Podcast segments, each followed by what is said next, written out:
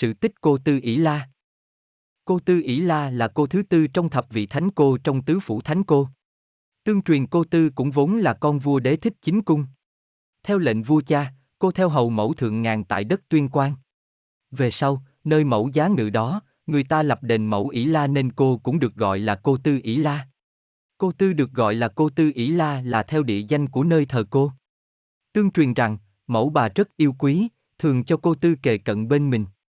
Vậy nên đúng như các tư liệu ghi lại thì chính xác là cô Tư hầu cận mẫu thường ngàn chứ không phải cô hầu cận chầu bà đệ tứ khâm sai như chúng ta vẫn thường nghĩ. Như vậy, chúng ta có thể hiểu cô Tư ỷ La và cô Tư tại đền chầu bà đệ tứ là hai cô khác nhau. Ngoài ra cô Tư ỷ La còn có một danh hiệu khác là cô Tư tứ tổng Tây Hồ. Qua ước đoán, có thể suy ra rằng danh hiệu này là do cô Tư đã từng giáng hiện tại đất Tây Hồ, Hà Nội trong chơi, và điển hình nhất là hiện nay vẫn có ban thờ cô Tư tại đình Tứ Liên, một ngôi đình cổ nằm ở gần phủ Tây Hồ, Hà Nội. Như vậy, cô Tư không có đền thờ riêng mà được phối thờ tại một cung trong đền Mẫu ỷ La thuộc thành phố Tuyên Quang. Nơi đây, được coi như nơi thờ chính của cô.